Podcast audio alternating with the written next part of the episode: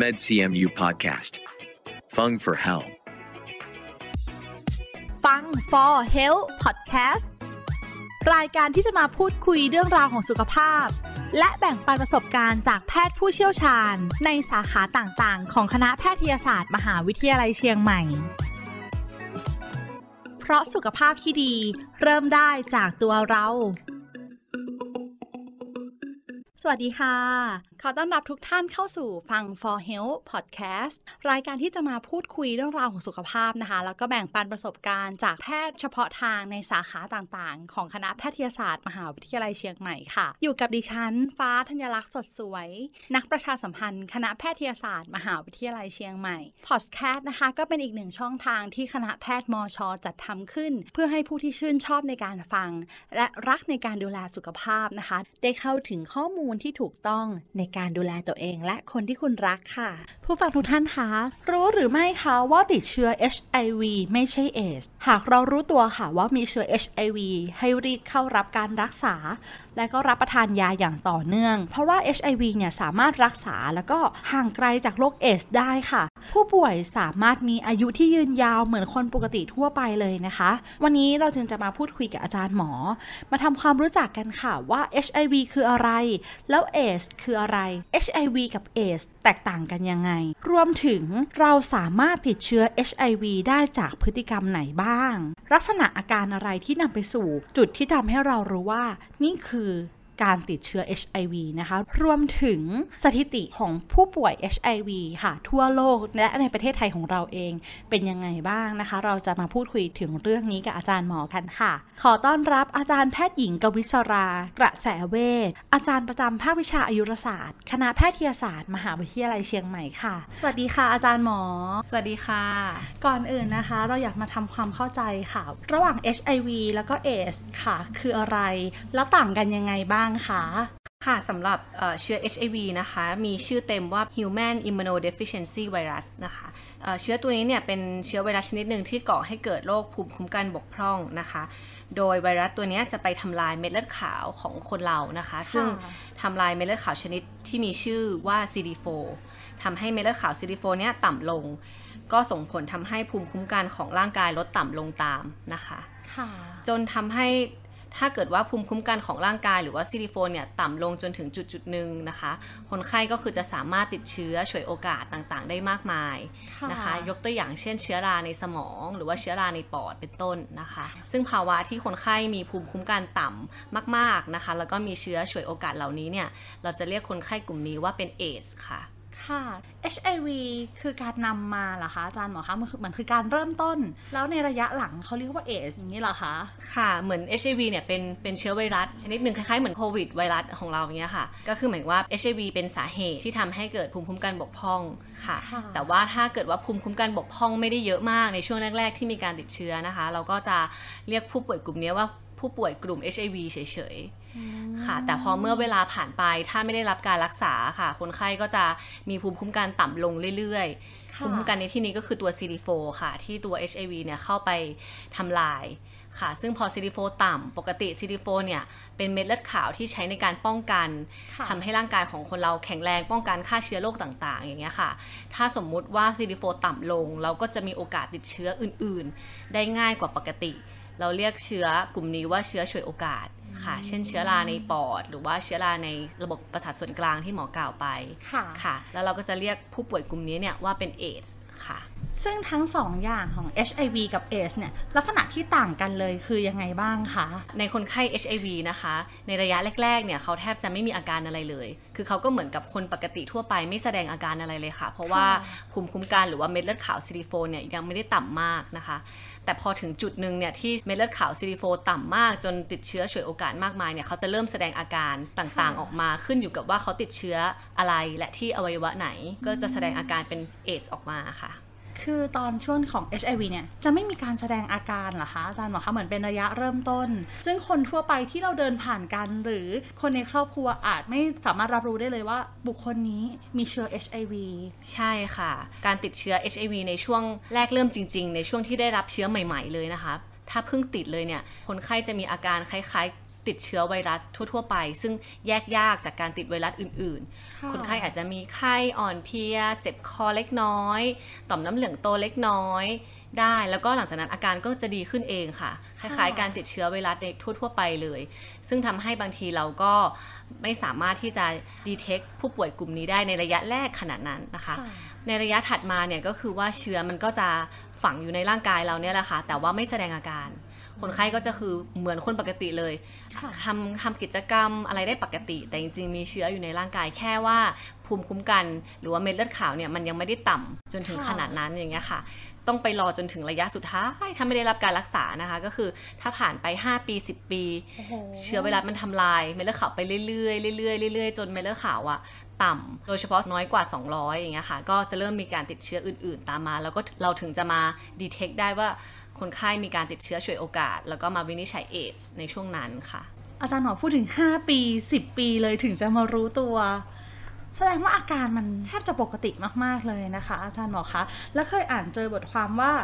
ไอตัวของเชื้อ HIV เนี่ยเมื่อพบในระยะแรกสามารถรักษาหายได้ด้วย อันนี้จริงใช่ไหมคะอ่าณปัจจุบันนะคะ เราใช้คำว่าเราสามารถรักษาโรคแล้วก็คุมคุมตัวโรคให้ไม่แย่ลงได้นะคะค่ะแต่ว่าเอ่อเชื้อ HIV เนี่ยมันจะยังอยู่อยู่ในร่างกายเราอยู่ค่ะนะคะ แต่ว่าการได้รับยาต้านไวรัสเนี่ยมันทำให้เชื้อมันเหมือนสงบอยู่ในภาวะที่มีจำนวนปริมาณน้อยๆ แล้วก็ไม่ทำลายเม็ดเลือดขาว แล้วก็ไม่ได้สร้างผลเสียอะไรต่อร่างกาย เพราะฉะนั้นเนี่ยการเริ่มยาต้านไวรัสได้โดยเร็วอะค่ะ ก็จะทำให้คนไข้เนี่ย มีอาการที่ดี มีคุณภาพชีวิตที่ดีได้ ซึ่งในจุดเนี้ยต้องเป็นในเรื่องของกระบวนการรักษาโดยทีมแพทย์ใช่ไหมคะ ยาที่กล่าวถึงเนี่ยต้องผ่านการรักษาไม่ใช่ว่าคนไข้เองเนี่ยพอรู้ว่าตัวเองเป็นโรคนี้มีการหายาเองตรงนี้จะไม่มีใช่ไหมคะ ค่ะ ก็ปกติยาต้านไวรัส HIV นะคะ ก็จะมีที่โรงพยาบาล โรงพยาบาลรัฐ โรงพยาบาลเอกชน หรือว่าถ้าคนไข้ไม่ต้องการเข้ามาในโรงพยาบาลตามคลินิกต่างๆ ก็ก็มีเหมือนกันค่ะ ก็สามารถรับยาต้านตรงนั้นได้ค่ะ และแบบนี้ตามที่เราเห็นในเว็บออนไลน์ที่บอกว่ามียาตัวนี้จำหน่าย อาจจะไม่ปลอดภัย อาจจะไม่ใช่ของจริงเลยด้วยซ้ำนะคะ อาจารย์หมอครับมีโอกาสที่เป็นไปได้ที่ตัวของผู้ป่วยเอง กลัวแล้วไม่กล้าเข้ามารับการรักษาตามกระบวนการที่ถูกต้องแล้วก็แอบซื้อยาตรงนี้ ก็อาจจะคุมไม่ได้จริงค่ะ เราก็บอกไม่ได้เนอะคะว่า ยาตามออนไลน์เนี่ยมันคือหนึ่งมันเป็นยา ต้านไวรัส HIV จริง ๆ หรือเปล่า หรือเป็นยาปลอมหรือว่าส่วนผสมมันมันเหมาะสมไหมเราเราไม่สามารถทราบได้เลยนะคะค่ะคือถ้าให้หมอแนะนำเนี่ยใน คนไข้ที่ที่ทราบว่าติดเชื้อ HIV หมอแนะนำให้เข้าสู่กระบวนการรักษาค่ะในโรงพยาบาลดีกว่าค่ะ เพราะว่าเออนอกเหนือจากว่าการรับยาแล้วเนี่ยเราต้องมีการเจาะเลือด มีการติดตามผลเลือดต่างๆ ค่ะ แล้วก็มีการดูไม่ใช่แค่การรับใช่ยาไม่ใช่เท่านั้นแค่การรับยาเท่านั้นเนาะเราก็ดูแลในเรื่องอื่น ๆ ด้วยการให้วัคซีน หรือในบางรายที่ต้องการมีครอบครัว แล้วก็ดูเรื่องการวางแผนการมีบุตรต่างๆ ให้ด้วย เพราะฉะนั้นเนี่ย หมอแนะนำว่าถ้าเกิดว่าทราบว่าตัวเองติดเชื้อ HIV ไม่อยากให้กลัว หรือว่าไม่กล้าที่จะเข้าโรงพยาบาลค่ะ อยากจะให้อ่าคนไข้เนี่ยเข้าสู่การระบบการรักษาได้เร็วยิ่งเร็วยิ่งดีค่ะๆอาจารย์หมอคะเมื่อผู้ป่วยรู้สึกถึงความผิดปกติของร่างกายตัวเองแล้วค่ะ จะนำไปสู่การรักษาอยากให้อาจารย์หมอเล่าถึงวิธีการรักษา HIV ให้กับพวกเราฟังหน่อยค่ะ ได้ค่ะสำหรับการรักษาเรื่องของ HIV AIDS นะคะ เราจะแบ่งเป็น 2 กลุ่มก็คือกลุ่มที่มาแบบ HIV การติดเชื้อ HIV ที่อาจจะไม่ได้มีอาการอะไร แต่ว่าเราไปตรวจเจอโดยบังเอิญค่ะนะคะ กลุ่มนี้เนี่ยค่อนข้างที่จะมีภูมิคุ้มกันที่ดีนะคะ เบื้องต้นถ้ามาที่โรงพยาบาลเราก็จะมีการเจาะเลือด ดูค่าเลือดต่างๆ ก่อนว่าสามารถเริ่มยาต้านได้โดยปลอดภัยนะคะค่ะเราก็จะมีการเริ่มยาต้านในเวลาถัดมานะคะ แต่ในขณะที่กลุ่มที่เป็นเอดส์กลุ่มนี้เนี่ยเขาจะมีอาการของโรคติดเชื้อฉวยโอกาสค่อนข้างเยอะนะคะ เราจะเป็นที่จะต้องรักษาโรคติดเชื้อฉวยโอกาสนั้นๆ ก่อนนะคะค่ะให้ให้หายดีประมาณหนึ่งก่อน เราถึงจะมาเริ่มยาต้าน HIV อีกทีนึงค่ะค่ะแต่ว่ายาต้านเนี่ยก็คือเป็นเป็นยา กลุ่มเดียวกัน สูตรคล้ายๆ สูตรเดียวกัน ทั้งประเทศไทยนะตอนนี้นะคะ ซึ่งก็เป็นยาต้านไวรัส HIV เป็นชนิดกิน เป็นเม็ดรวมค่ะกินเม็ดเดียววันละครั้งค่ะ ซึ่งก็ในอนาคตก็คิดว่าน่าจะมียาต้านไวรัส HIV แบบอื่นๆ เข้ามาในประเทศไทยอีก เช่นแบบฉีดนะคะค่ะซึ่งซึ่งก็กำลังมีซึ่งกำลังมีการศึกษาอยู่ใช่ไหมคะใช่ค่ะ อาจารย์หมอคะเมื่อสักครู่ได้ยินคำว่าการติดเชื้อ ติดเชื้อแบบฉวยโอกาสนี่ประมาณไหนคะอาจารย์หมอคะหมายถึงว่าอ่าภูมิคุ้มกันของเขาเม็ดเลือดขาวเขาต่ำมากค่ะค่ะเกิดจากเม็ดเลือดขาวต่ำมากปุ๊บเกิดการติดเชื้อพวกเชื้อฉวยโอกาสได้ง่ายค่ะประมาณนั้นค่ะ แล้วก็จะมีอาการของ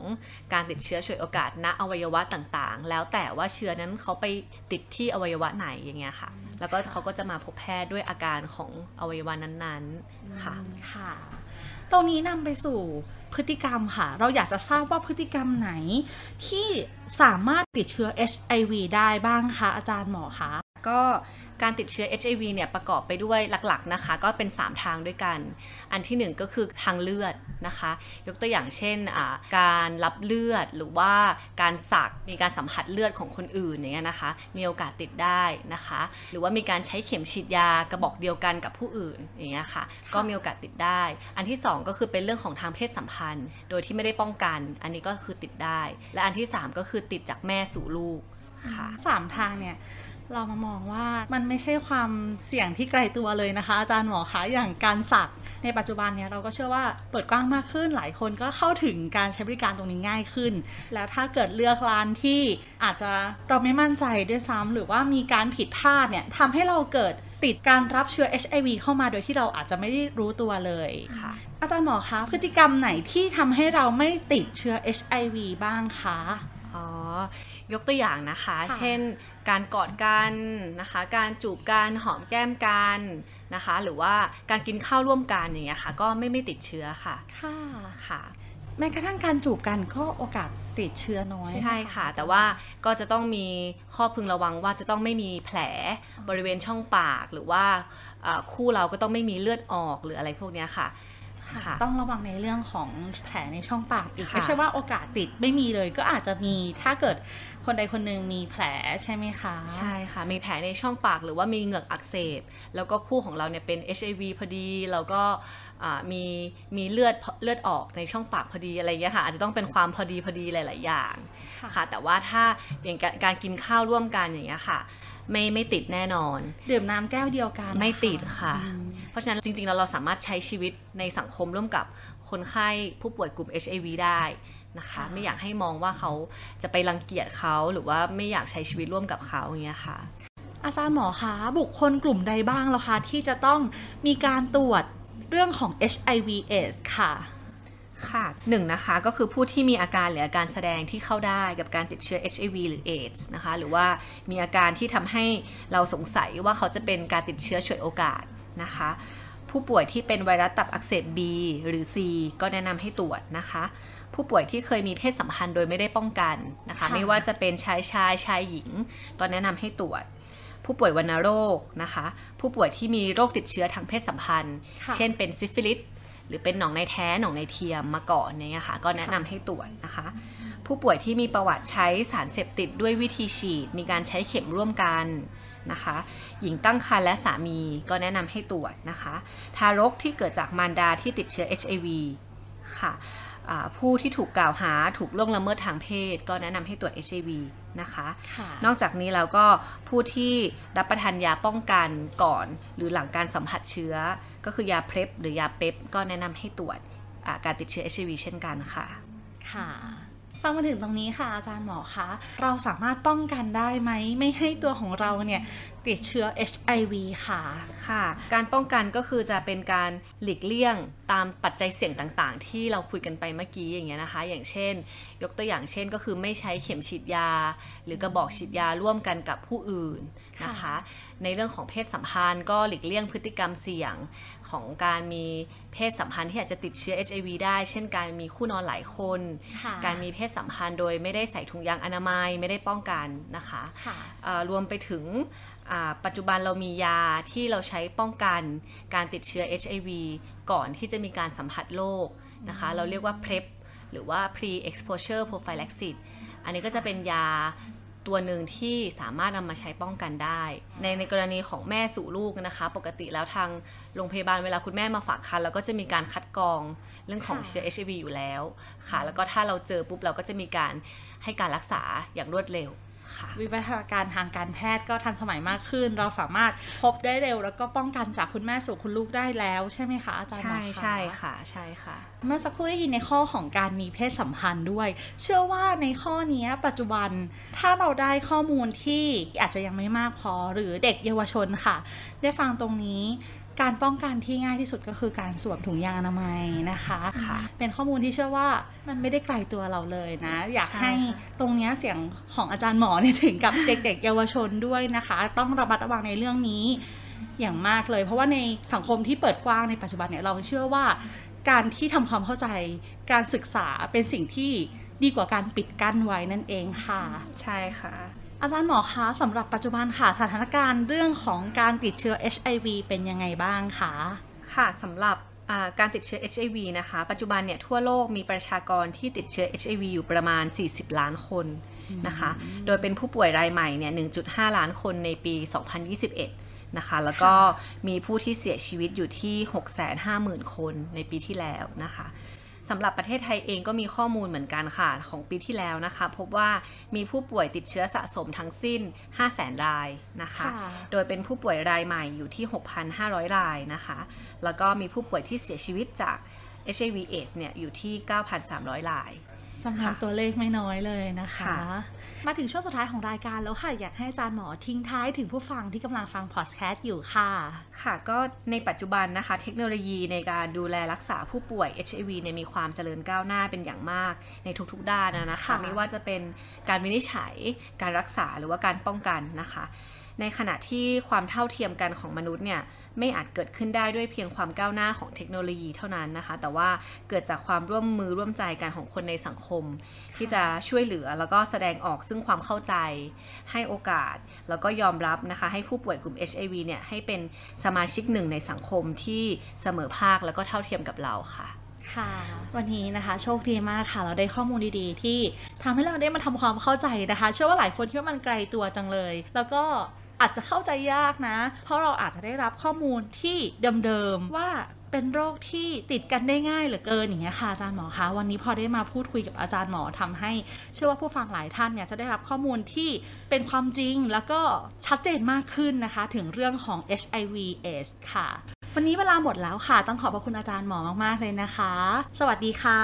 สวัสดีค่ะ และขอขอบคุณผู้ฟังทุกท่านที่อยู่ด้วยกันตรงนี้ค่ะ นอกจากนี้นะคะ ผู้ฟังยังสามารถติดตามข่าวสารของคณะแพทยศาสตร์ มหาวิทยาลัยเชียงใหม่ ได้อีกหลากหลายช่องทางค่ะ ไม่ว่าจะเป็นบนเว็บไซต์ Facebook YouTube Twitter Telegram Instagram Podcast เพียงพิมพ์คำที่ช่องค้นหาว่า med cmu นะคะ med cmu เพียงเท่านี้ค่ะ ก็จะมีข้อมูลเกี่ยวกับการดูแลสุขภาพอีกมากมายเลยค่ะ สำหรับวันนี้นะคะ ต้องลาทุกท่านไปก่อน ครั้งหน้าจะเป็นเรื่องอะไร อย่าลืมติดตามกันต่อนะคะ สวัสดีค่ะ MedCMU Podcast. Fung for Health. เพราะสุขภาพที่ดี เริ่มได้จากตัวเรา